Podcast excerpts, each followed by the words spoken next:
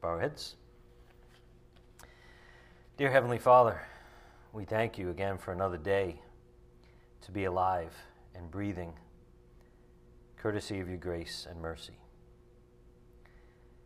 Father, we ask that you help us never become familiar with your great mercy towards us. Those who deserve eternal punishment, even, but your mercy has flooded, poured the penalty away through the blood of your Son. We're forever grateful for this. Help us every day. Thank you for your salvation.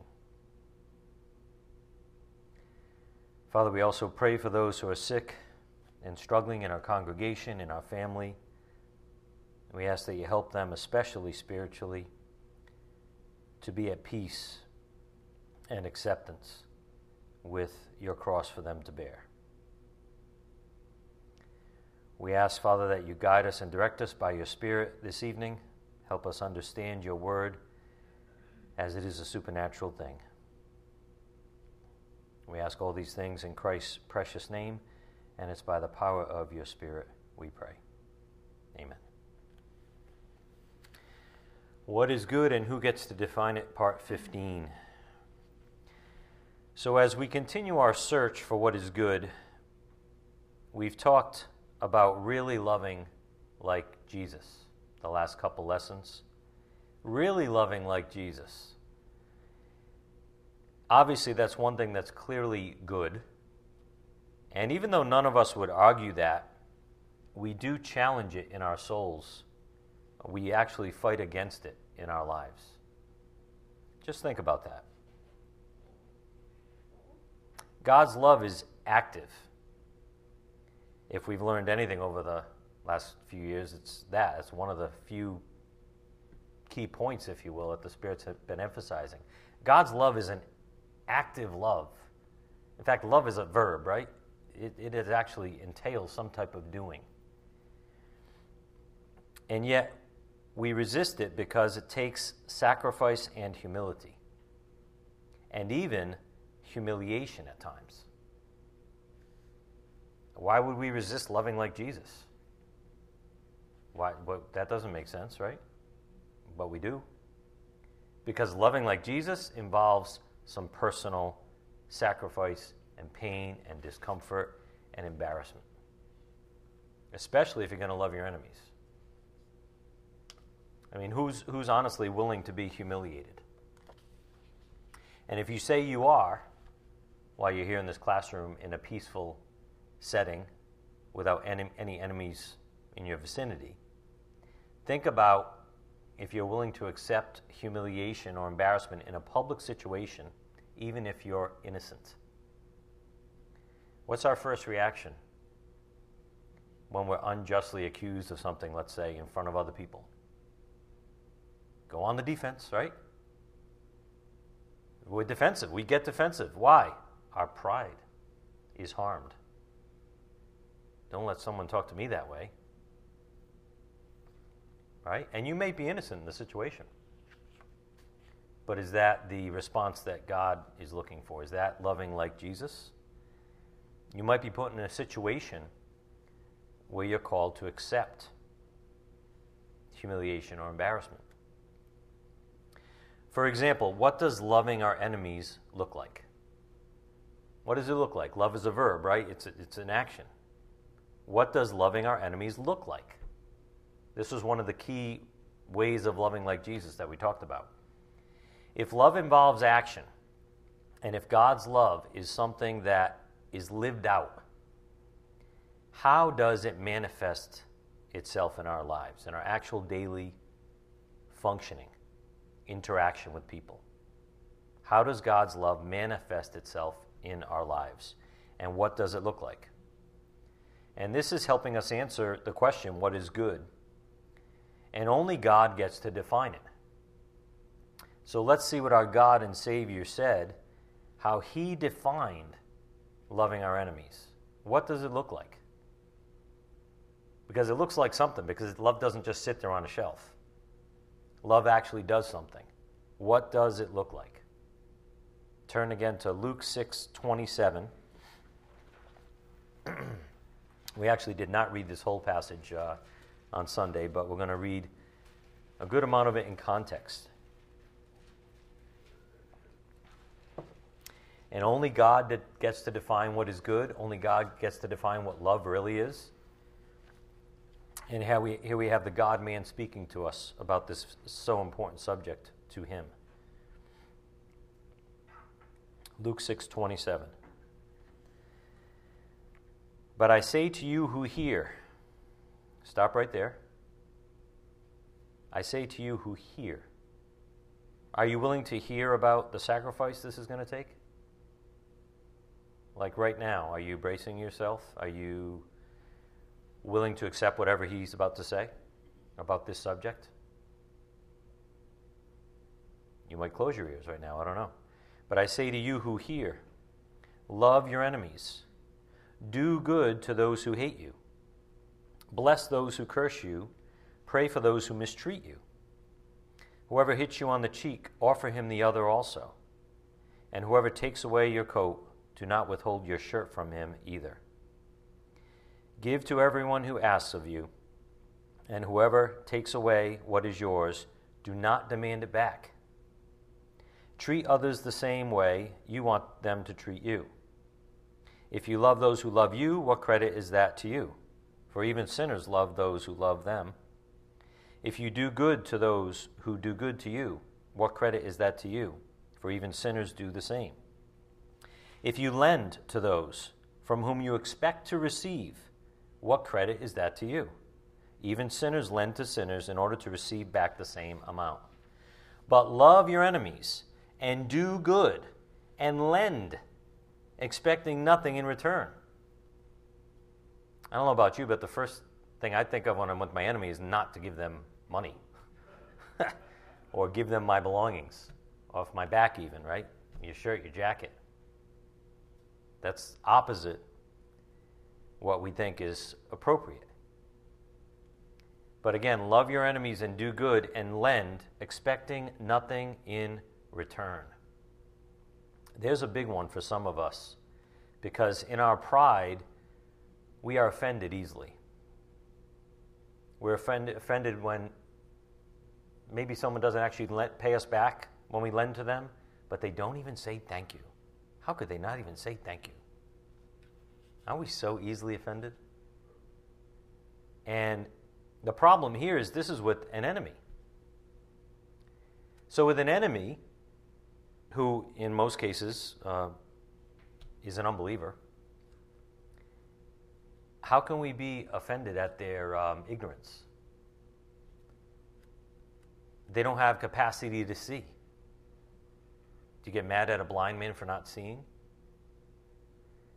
So, again, look at it. But love your enemies and do good and lend, expecting nothing in return.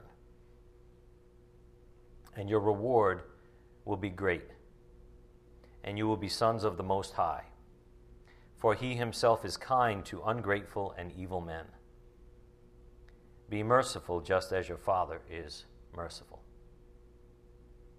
Who is he kind to? Ungrateful and evil men.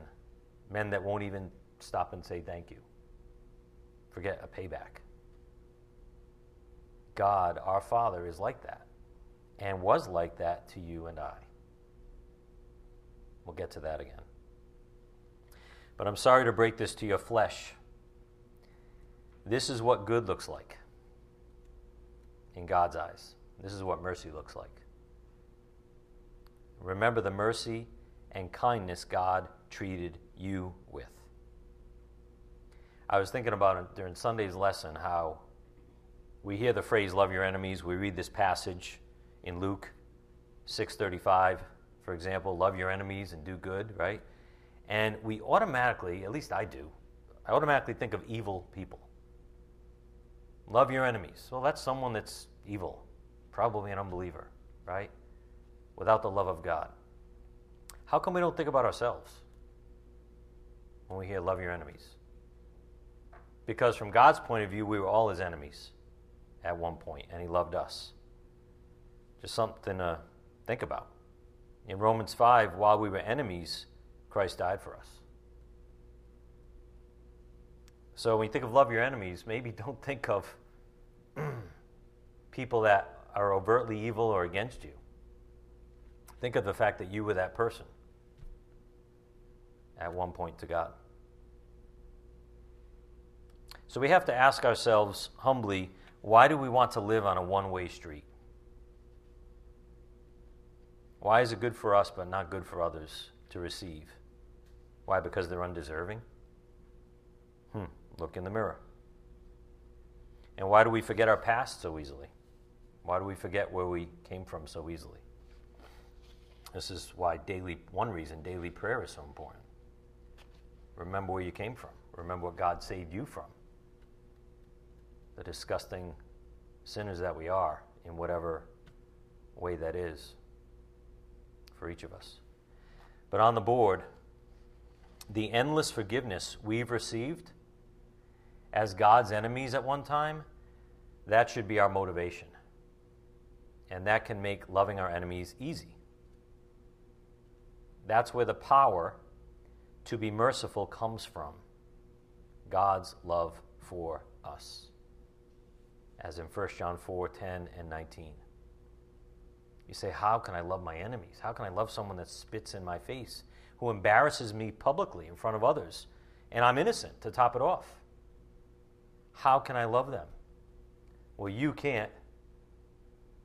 You lack the power. But if you tap into God's power, the power to be merciful comes from God's love for you. So when we forget God's love for us and His mercy toward us, that it's difficult to love. Maybe you have to think of the day you were saved. Uh, maybe you have to think of one of the worst sins you ever committed and how God forgave you, and maybe even a, a believer in your vicinity forgave you. Flat out forgave you. Even though you just did something really nasty. Maybe you have to recall that experience and the reality of that because that kind of love is what makes it easy to love our enemies. Makes it easy to be merciful to others that don't deserve it. So, again, on the board, the endless forgiveness we've received as God's enemies at one time should be our motivation and can make loving our enemies easy. That's where the power to be merciful comes from God's love for us. As soon as we take our eyes off of God's love for us and God's mercy toward us, pff, loving is so hard, so difficult. But when it's on God's love for you and forgiveness for you and mercy to you, it's easy. You have no choice. Um, you don't want another choice. You're like, I'm going to pass this right on. I'm not holding on to this, holding back on this. Um, that would be extremely dumb and unappreciative of God's mercy. So the general idea, as in 1 John 4, is that we love because he first loved us. That's the only reason we love. That's the only way we have the power to love. Because he first loved us. That's what changes the heart of a believer. When, when somebody accepts God's love for them, accepts God's forgiveness for them, realizes that's the reality of the way God's approaching you, even. Our Father is merciful to evil and ungrateful men, including myself. And that's power. That's divine power. So this isn't difficult. We make it difficult. It's actually easy and simple. So turn to 1 John 4, verse 7. 1 John 4 7. And we're going to read a passage here in context. Uh, you might be familiar with it, but open your heart a little bit here, open your mind, ask the Spirit to show you what He wants you to know right now. So open up your heart, so to speak. 1 John 4 7. Beloved, let us love one another, for love is from God. And everyone who loves is born of God and knows God. The one who does not love does not know God, for God is love. By this the love of God was manifested in us, that God has sent his only begotten Son into the world so that we might live through him. In this is love, not that we loved God, but that he loved us, and sent his Son to be the propitiation for our sins. Beloved, if God so loved us, we also ought to love one another. No one has seen God at any time. If we love one another, God abides in us, and his love is perfected in us. Think about that statement in verse 12. No one has seen God at any time. But what he's basically saying is you can see God, and God is in you if you love one another. His spirit, his very spirit, is come alive in you. So you may not have seen him, but you've seen him when you've seen his love either in yourself or another believer. No one has seen God at any time. If we love one another, God abides in us, and his love is perfected in us. By this we know that we abide in him and he in us, because he has given us of his Spirit. We have seen and testified that the Father has sent the Son to be the Savior of the world.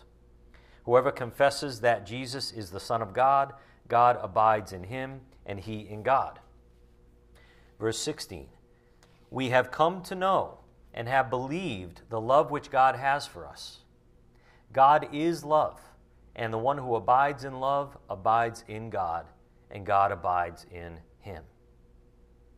By this, love is perfected with us, so that we may have confidence in the day of judgment. Because as he is, so also are we in this world.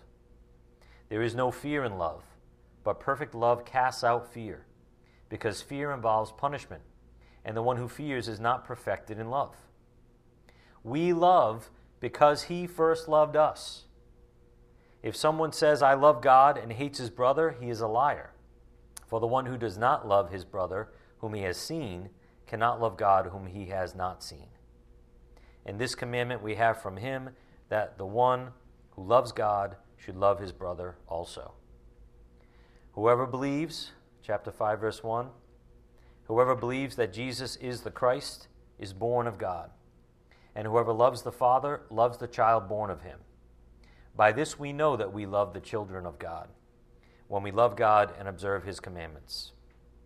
For this is the love of God, that we keep his commandments, and his commandments are not burdensome.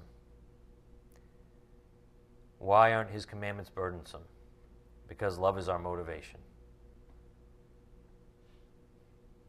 And in verse 4, whatever is born of God overcomes the world. And this is the victory that has overcome the world our faith. Faith in what? Him, right? Who is he? He's love. And look again at 1 John 4 16. What's it say? We have come to know and have believed the love which God has for us. So, on the board, let us never forget while we were enemies, God forgave you and showed you mercy. You, humble servant of God, freely pass it on. This is good in God's eyes as in Romans 5 8 and 10. It's a pretty simple formula. In fact, it requires childlike faith. A kid could get this so easily because he's not getting in the way and he's like, Did something wrong? Wow, you forgave me? Wow, that's awesome. I'm going to forgive you too because he forgave me.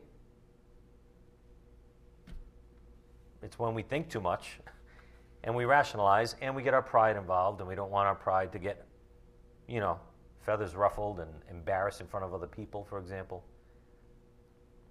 That's when we fail at this simple thing god is asking us to pass on. God forgave you and showed you tremendous mercy. So you as a humble servant of his should freely pass it on. And that's good in god's eyes and God doesn't just tell us He loves us. That's not God's love. God doesn't just tell us He loves us. God's love is something that's demonstrated. It's been demonstrated to you, it's been demonstrated to the whole world. But God's love is something that's demonstrated. There's an action that you can see. Uh, good actions always accompany God's words. Romans 5 8 on the board.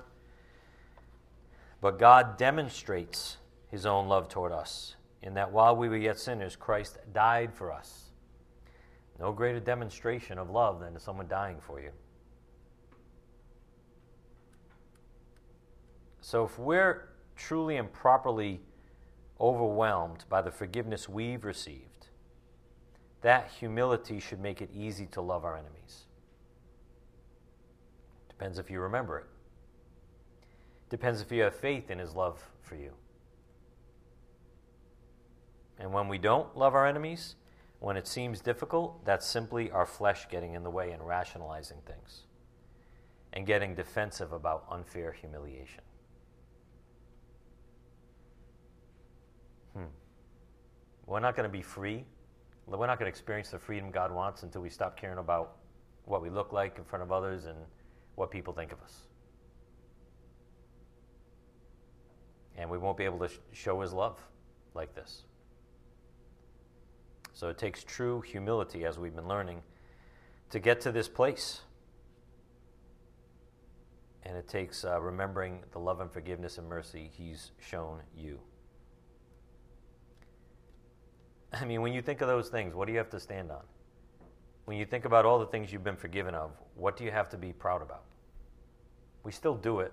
We let the flesh intercede. We forget about the forgiveness and the mercy we've been shown. But we have no reason to even be humiliated or embarrassed, like ever. But just something to think about. So we basically have to stop acting like jerks. I put this in my notes a couple days ago, and um, it was harsher than that. And the Spirit had me soften it a bit. But we have to stop acting like jerks. Even if we're dealing with our enemies, who are we to hold back demonstrating God's love and mercy that we've been shown? Who are we? Who do we think we are to do that? We're getting in the way of God's love flowing through us. We're putting a cork in the bottle. Who are we to do that? So, our Lord, He wants us to abide in His love, period. Abide in my love, He says. That means He wants us to be love.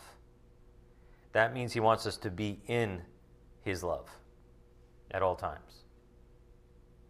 Exist in it, swim in it, breathe it in. It's part of your daily sustenance, the air you breathe. Because that's who you are in Christ. And we've all got that battle between the old and the new nature. Till the day we die, our flesh taunts us, tempts us. But think about who you are in Christ. Think about the new nature you've been given. That's who you are in Christ. You are in union with Christ, who is love. You've received his love through faith. So be in it, swim in it. Don't get out of the pool, so to speak. There's no reason to. Enjoy it. God's given it to you freely. Like, stay right here. Stay right here. This is a really good place, isn't it? Stay right here. People are going to attack you. If you stay right here, you're going to be fine. You can pass it on. You don't care about what you look like to other people or embarrassment or pride. If God is love and you are in God, which you are if you're a believer, you're in Christ, then you can be love too. If God is love and He's in you and you're in Him, you can be love. You don't have to try to do it, just exist in it. This has been a running theme, too, the Spirit's given us. On the board, John 15, verse 9. Just as the Father has loved me, I have also loved you. Abide in or stay in my love. That's what the Greek means abide in my love. And look at just look at these words here, folks. I mean, it's not rocket science, but it's deep. John 15, 9. Jesus said, Just as the Father has loved me. Think about that. I've also loved you the same way. It's overwhelming. And he says, Abide in that love, stay in that love. As Pastor often says, reside in the sphere of God's love. Live there. Don't leave. Stay. It's a sphere, it's like an all encompassing bubble that you can live in, that you don't have to leave. On the board, we saw how this should affect every aspect of our lives. To love like Jesus is to possess a love that permeates every aspect of life. It isn't just a passing emotional response, it is much, much bigger. It is on the same plane with eternal life, for God is both love and eternal life. 1 John 4 8, 1 John 5 11 through 12. God is these things. We can be them too because He's in us. So, this is God's love we've been talking about, right? This is part of what is good for sure. But in the world, love is treated like a volatile commodity that can be exchanged whenever you want like something we can give and take back at will. But that's because the world's love is a selfish love. We can't compare the two. As came out on Sunday, God's love never ends. It can't be destroyed or snuffed out like worldly love can. Love never fails in 1 Corinthians 13. So on the board, we might say God's love stays. God is calling us, His believers, His adopted children, who have been rescued from the orphanage of sin and brought into His palace of forgiveness. He's calling us to stay in that love. That love that forgave us, that rescued us, even though we were totally unworthy. Stay in His love. And that includes freely passing it on in mercy whenever the opportunity arises. It shouldn't even matter who. If you're going to love your enemies, that's everybody, right? Friends, acquaintances, enemies. There's nobody excluded from this. There shouldn't be any um, artificial limits we put on it. I'll, I'll forgive that enemy, but not this one because he's the worst. You know, Pass it on freely. Forgive freely like he forgave you freely. We are to stay in and live in the sphere of God's love. We're not to fall for the lies of the world, the ones we've bought from TV and movies for so many years, convincing us that love is something else, like volatile, selfish, and superficial. And we see all these visual aids visual aids on the big screen of what love looks like according to the world. And we've been, been suckered to buy those lies. When God's love goes so, it's, it's totally different. It's not even similar, it's totally different. It's totally perfect. It, it demonstrates self sacrifice, not selfish love. It demonstrates love even when you're embarrassed or humiliated, like Jesus was. Totally opposite of the world's kind of love, which again is volatile, selfish, and superficial.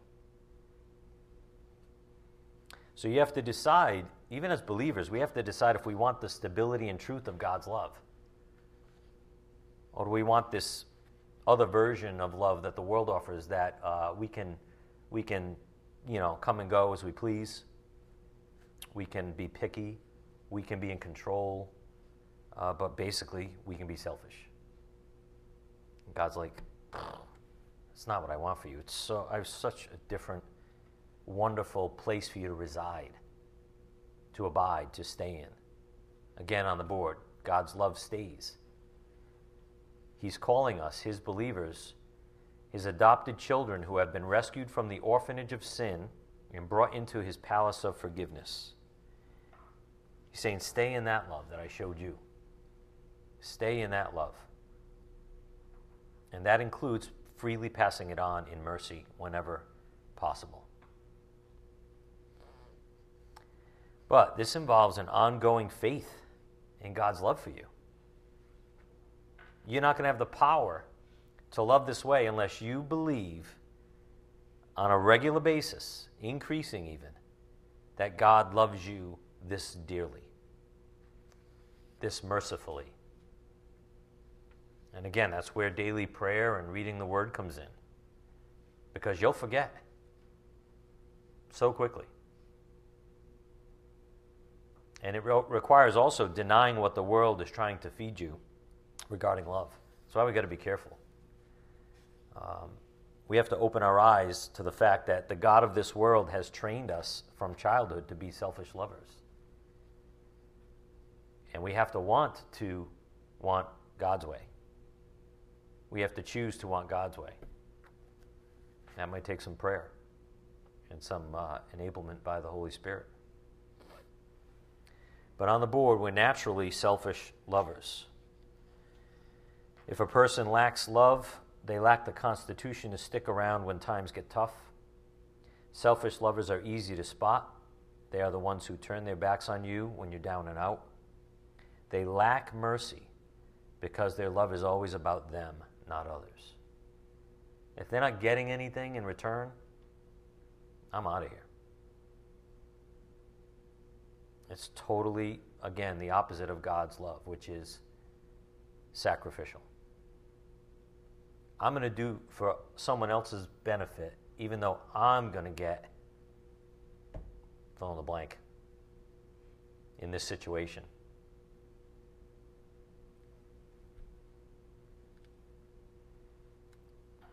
So God's love stays. And that's where He wants us to stay. On the board again, to love like Jesus is to possess a love that permeates every aspect of life. It isn't just a passing emotional response, which is kind of like the world's love. It's much, much bigger.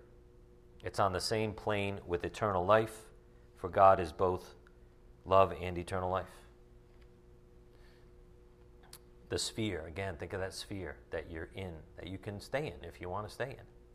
And it's a place of peace and love, and you don't even care about yourself and how you look in front of others, even your enemies that want to embarrass you. You can stay there if you want to stay there and have peace. As the Spirit brought out on Sunday, if a person is void of God's love, if they are void of eternal, that means they are void of eternal life and therefore void of God in 1 John 4 and 5. So we see in those chapters that love is the evidence. A person's love for others testifies to their salvation, even, as John talks about. And this love that a believer has, this, this love of God that we're, we're uh, trying to live in, let's say, for lack of a better phrase, this love of God that we're trying to realize and believe that He has that for us so that we can then have the power to pass it on. It's not going to be perfect in us as believers, but the believer desires to love like God loved him. The believer's heart has changed, right? I can't believe God loved me this way. I can't believe He forgave that sin. Oh, and I hate remembering that one. And, you know, there's probably a few key ones that you're like, wow, you never should have forgiven me for that one. These things should overwhelm us. We should uh, be allowing them to overwhelm us. And that's the believer's heart because he has accepted God's love and forgiveness for him through Christ. So he's not going to love perfectly. That's not the point of this, but these are characteristics of a believer. They will be evident within a believer. And since you're still in 1 John, I believe, right? 1 John 5, let's go to 1 John 5, 11 and 12, which we also read on Sunday.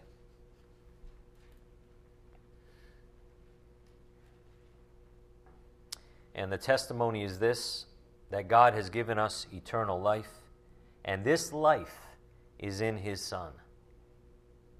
What life? What was His life like?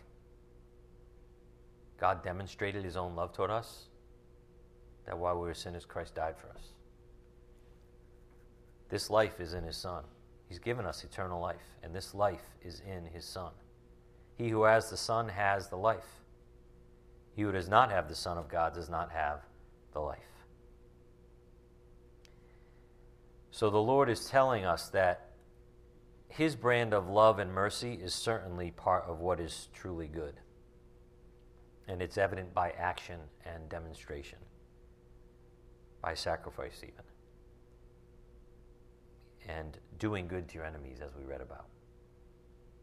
Doesn't say just love your enemies, like up here. Love your enemies and do good to them and lend. So, a great picture of our Lord's life right there. And we're going to change gears a little bit as we're almost finished exploring God's revelation to man. So, on the board, we've been talking lately about special revelation, which is God revealing himself directly to man in certain ways. We've been noting several examples of special revelation, which is direct revelation from God to man. On the board on Sunday, we saw Deuteronomy 34:10. Since that time, no prophet has risen in Israel like Moses, whom the Lord knew face to face. That should be very encouraging to us, that God would even go face to face with any man, be willing to be with intimately, personally, any man, any one of us. So when we see these things, they should be really encouraging.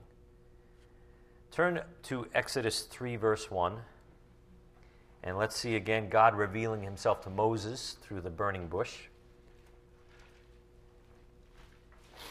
You can really never get tired of this passage, can you? These are the kind of things that just you can marvel at, and you like seeing how God used miracles and how personal God was too. Exodus 3:1. Now Moses was pasturing the flock of Jethro, his father-in-law, the priest of Midian, and he led the flock to the west side of the wilderness and came to Horeb, the mountain of God. The angel of the Lord appeared to him in a blazing fire from the midst of a bush. And he looked, and behold, the bush was burning with fire, yet the bush was not consumed. So Moses said, I wonder if he really said this in his head, I must turn aside now and see this marvelous sight, why the bush is not burned up. When the Lord saw that he turned aside to look, God called to him from the midst of the bush and said, Moses, Moses. And he said, Here I am. Then he said, Do not come near here.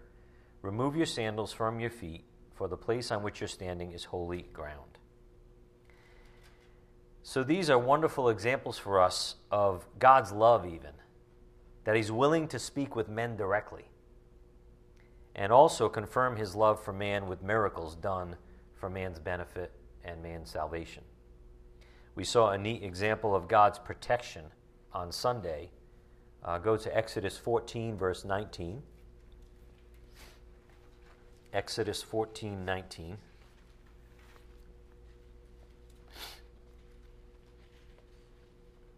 This scene is really something to picture especially if you saw the moon out there tonight, how, how it was glowing over the horizon. And kind of just imagine yourself there, being one of the Jews while this is going on. Exodus 14 19. The angel of God, who had been going before the camp of Israel, moved and went behind them, and the pillar of cloud moved from before them and stood behind them. So it came between the camp of Egypt and the camp of Israel. And there was the cloud along with the darkness, yet it gave light at night. Thus, the one did not come near the other all night. Again, the scene is the Egyptians are chasing the Jews, right, in the desert. They're hunting them down. But because God stepped in between them, they wouldn't go near each other at night, especially with the light that came from the cloud. So here's, by the way, just a great example of God having the back of his followers, literally in this case. And I hope you all believe that God is doing these kinds of things in your life right now, even all the time. Just because you don't see them does not mean He's not doing these kind of things for you and I, out of His great love and mercy and promises for His children. It's, it's fun to think about.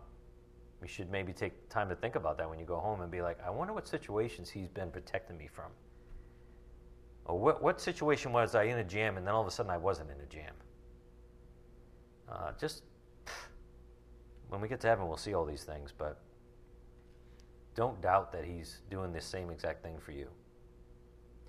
Verse 21 Then Moses stretched out his hand over the sea, and the Lord swept the sea back by a strong east wind all night and turned the sea into dry land, so the waters were divided. The sons of Israel went through the midst of the sea on the dry land, and the waters were like a wall to them on their right hand and on their left. Then the Egyptians took up the pursuit, and all Pharaoh's horses, his chariots, and his horsemen went in after them into the midst of the sea. At the morning watch, the Lord looked down on the army of the Egyptians through the pillar of fire and cloud, and brought the army of the Egyptians into confusion. You don't think God can do this for you? He has done it for you. You may not have seen it. But He brings your enemies into confusion. He caused their chariot wheels to swerve, and He made them drive with difficulty. So the Egyptians said, Let us flee from Israel, for the Lord is fighting for them against the Egyptians. Then the Lord said to Moses, Stretch out your hand over the sea, so that the waters may come back over the Egyptians, over their chariots and their horsemen. So Moses stretched out his hand over the sea, and the sea returned to its normal state at daybreak, while the Egyptians were fleeing right into it. Then the Lord overthrew the Egyptians in the midst of the sea. The waters returned and covered the chariots and the horsemen, even Pharaoh's entire army that had gone into the sea after them. Not even one of them remained. But the sons of Israel walked on dry land through the midst of the sea and the waters were like a wall to them on their right hand and on their left. So, there again is more beautiful evidence of God's love for his children. And it's often revealed in special revelations like this speaking with and supernaturally helping a man like Moses uh, for all of us to witness. And then turn in your Bibles to Matthew 3, verse 16 we also saw God speaking with his own Son, Jesus Christ, but it wasn't for Jesus' benefit, but for the benefit of those listening. Matthew 3:16 After being baptized, Jesus came up immediately from the water, and behold the heavens were opened, and he saw the spirit of God descending as a dove and lighting on him. And behold, a voice out of the heavens said, This is my beloved Son, in whom I am well pleased. I think Jesus already knew he was God's beloved Son. He's announcing, God is to everyone there, This is my beloved Son, in whom I am well pleased.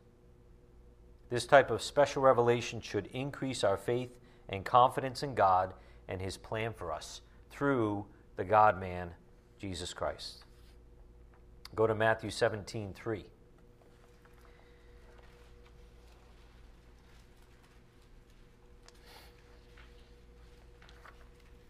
This is more special revelation. This is more God speaking directly to us, if you will, for our encouragement.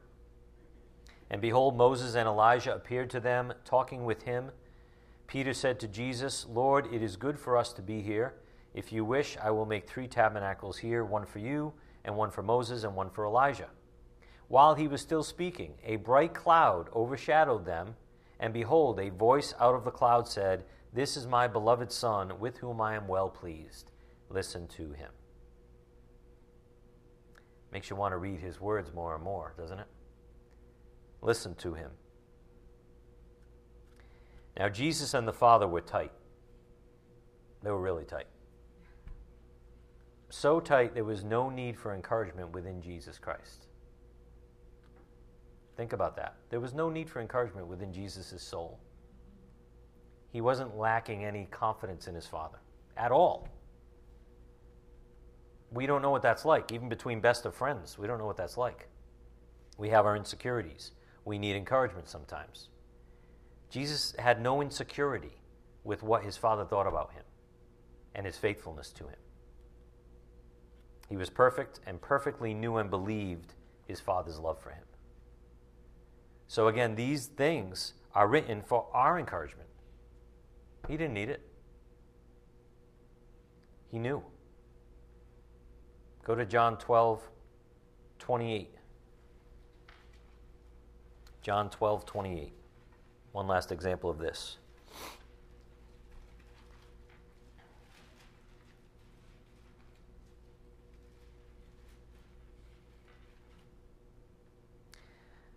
Father, glorify your name.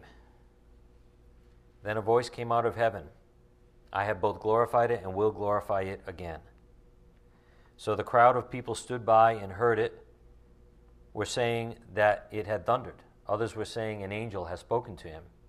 Jesus answered and said, This voice has not come for my sake, but for your sakes. You can see how we need the Word of God in our souls for this encouragement, this um, confident faith God wants us to have, for it to build. And God is so faithful, He's given us direct, special revelation like this to ponder and even hang our hats on. So, our greatest encouragement comes from the greatest special revelation that God has ever given to man that is His very own Son in the flesh for us all to see and experience, at least through eyewitnesses in the scriptures. And that's, this is uh, how God demonstrated his own love for us. He came down. He's like, let me show you what my love looks like. I'm going to live it out for you in so many ways. Just pay attention. Turn again to Hebrews 1, verse 1.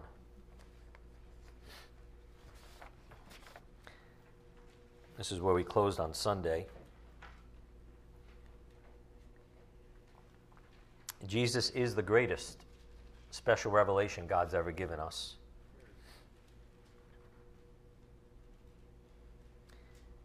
Hebrews 1 1 God, after he spoke long ago to the fathers and the prophets in many portions and in many ways, in these last days has spoken to us in his Son, whom he appointed heir of all things, through whom also he made the world.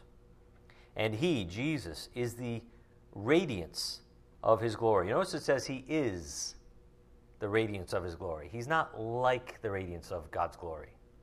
Jesus is the radiance of his glory and the exact representation of his nature, and upholds all things by the word of his power. When he had made purification of sins, he sat down at the right hand of the majesty on high, having become as much better than the angels, as he has inherited a more excellent name than they. So, again in verse 3, Jesus is the radiance of his glory and the exact representation of his nature. Jesus, being God in the flesh, has declared publicly, openly, the very character and nature of God to man.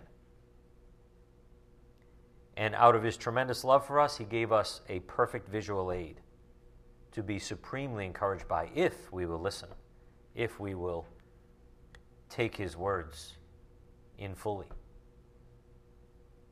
On the board, we saw this on Sunday, he's the exact representation of God's nature. From the Greek character, means a tool for engraving, an exact reproduction or impression that also reflects inner character, where we get our English word character from. Now we know the Bible says God is spirit in John 4 24. but God's Son took the form of a man to show us what he's like visually. I don't know about you, but I'm a pretty visual person. A visual aid is really helpful.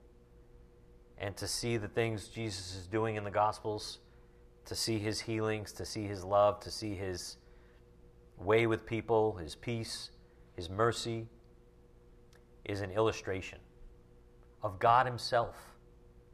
May we never forget. As came out on Sunday, when Jesus spoke on the board, when Jesus spoke or acted or did anything, it was perfectly reflective of His Father in heaven. Not kind of. You know, not, not just an example of. It was perfectly reflective of His Father in heaven. As Jesus said in John 14 9b, He who has seen me has seen the Father. I was thinking at this point, it's interesting. We have a certain fear of the unknown with God. If you're honest, you probably know what I'm talking about. A certain fear of the unknown with God Himself. Why is that? And do you have the same fear of the unknown with Jesus? I don't. I'm more comfortable with him in my soul because he was a person like me. And I saw what he did, I saw how he treated people and all that. If so, if Jesus has shown us the exact nature of the Father, then why do we wonder or remain timid about God's love for us? exact nature of the Father. So, why are we timid at all about God's love for us? We're back to appreciating and relating to God through the person of Jesus Christ. What uh, is there a more? Uh, there's, there's, not a more valu- valuable special revelation to us because it literally shows us God. As Jesus said again on the board, He who has seen me has seen the Father. So Jesus became a man so we could relate to God as a person and enjoy his mercy and love and peace through that visual aid. So, as we begin to close, let's look at Jesus' words on how much God, He, loves us. The same person, same nature. Go to Luke 12, verse 4. Luke 12, verse 4.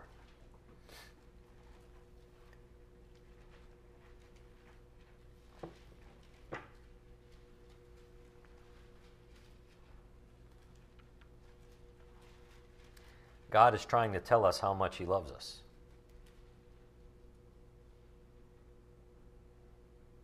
Through Jesus' mouth here.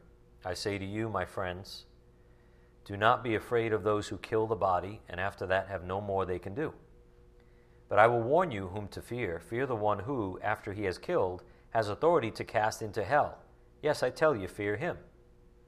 In other words, don't fear any men or what men can do to you because they can't permanently harm you. They can't touch your soul. But look at verse 6 right away. Are not five sparrows sold for two cents? yet not one of them is forgotten before God. Indeed, the very hairs of your head are all numbered. Do not fear. You are more valuable than many sparrows. This God, the one that can cast people into hell, that has that power, the one that you should rightly fear is if you're an unbeliever.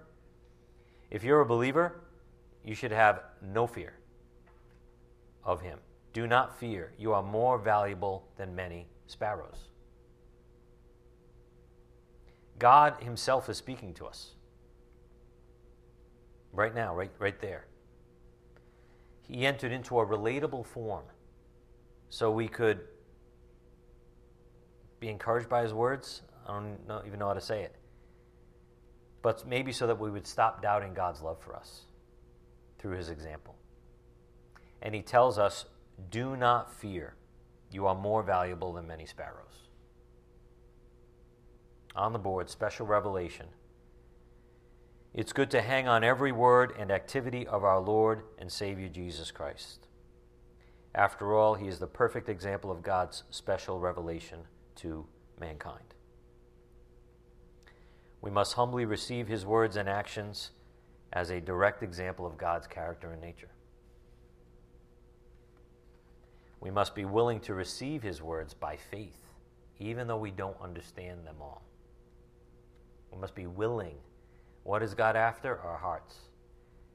He's after our willingness and our humility to follow him in his words. He's not after our perfection. He's not after our ability to decipher everything in Scripture. He's after our willingness to follow. And when that's present in somebody's heart, the Spirit can reveal what He wants to reveal in the pieces He sees fit. Finally, on Sunday, we saw an example of the lengths to which God will go to speak to us and to demonstrate His love for us. Turn to Luke 19 37.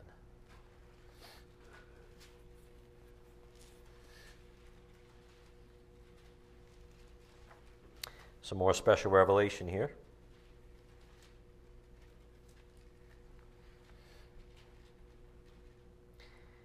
As soon as he was approaching near the descent of the Mount of Olives, the whole crowd of the disciples began to praise God joyfully with a loud voice for all the miracles which they had seen, shouting, Blessed is the King who comes in the name of the Lord, peace in heaven and glory in the highest.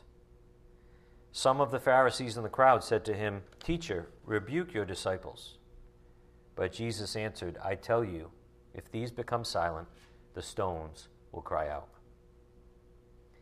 By the way, some of us might need to change our perspective. When Jesus speaks, God is speaking.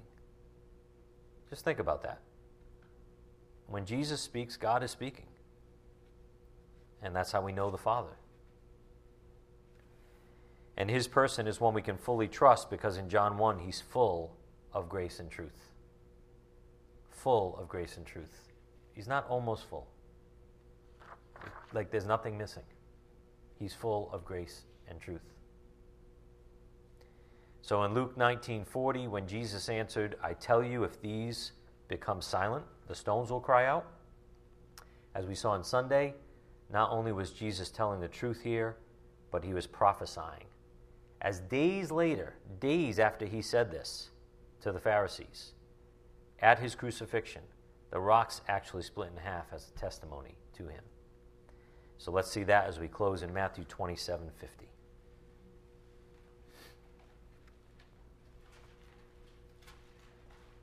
More special revelation, which includes the supernatural.